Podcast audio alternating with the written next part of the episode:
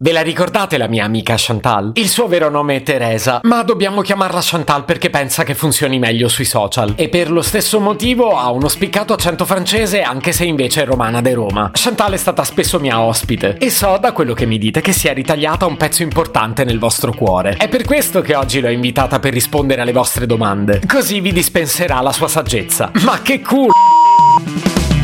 Se potevi cambiarmi il carattere, nascevo Word. Si chiama Marcello Forcina. Dice quello che pensa, pensa poco a quello che dice. Ma quando c'è da sudare, preferisce quattro chiacchiere e un Campari Spritz.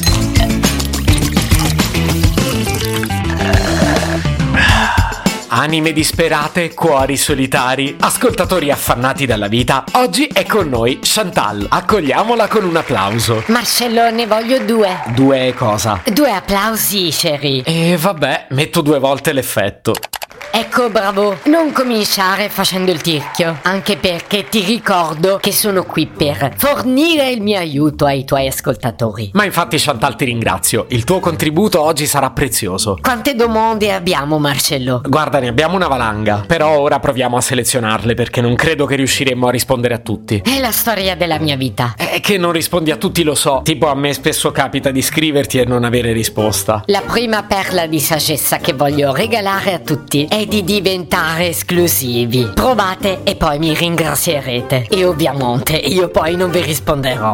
Vedo che oggi iniziamo carichissimi e quindi partiamo con la prima domanda. Ti scrive Silvana. Ciao Chantal, ma è vero secondo te che i poli opposti si attraggono? Sherry, non penso. I poli sono due, il polo nord e il polo sud. Se si attraessero, non pensi che la Terra diventerebbe una pissa? Io però non credo che intendesse quei poli. E quali? Quelli della batteria? No, si dice questa frase quando si parla di caratteri opposti. Significa che si diventa una bella coppia nel momento in cui si è diversi. Ah, così dite in Italy? Eh sì, e lo dicevi anche tu fino a qualche anno fa. Poi sei diventata francese. Oui, ma non penso che lo dicevo davvero. Semplicemente perché non la penso così. I poli opposti si annoiano, Marcel. Perché non hanno niente in comune. Ma che non ti ricordi quando stavo con Francesco? Passavamo serate intere a decidere che fa. E alla fine non si faceva mai niente. Io mo voglio uno che la pensa come me. A parte che ti è sfuggito il francese, Chantal, più che altro mi sembra che tu ne vuoi uno che fa quello che gli chiedi.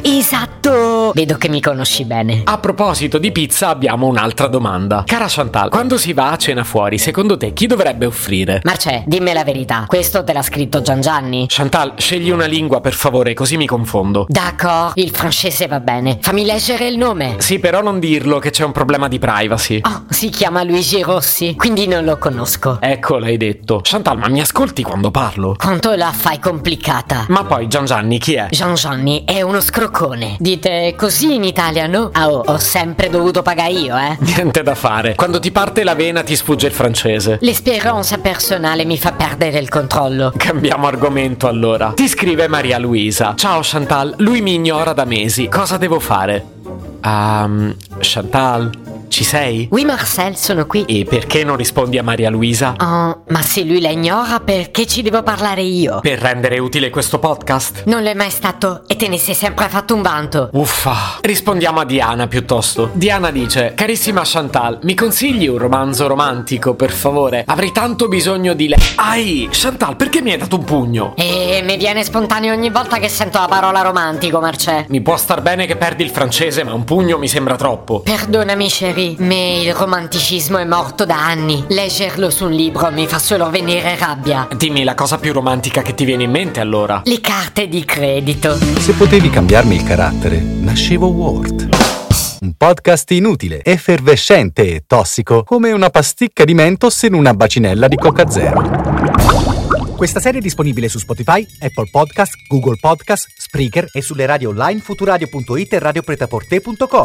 Stelline, recensioni e follow sono molto graditi. Per due chiacchiere con Marcello e aggiornamenti sui prossimi inutili episodi, segui il canale Instagram chiocciola Nascevo World oppure cerca su Telegram l'account chiocciola Marcellogram.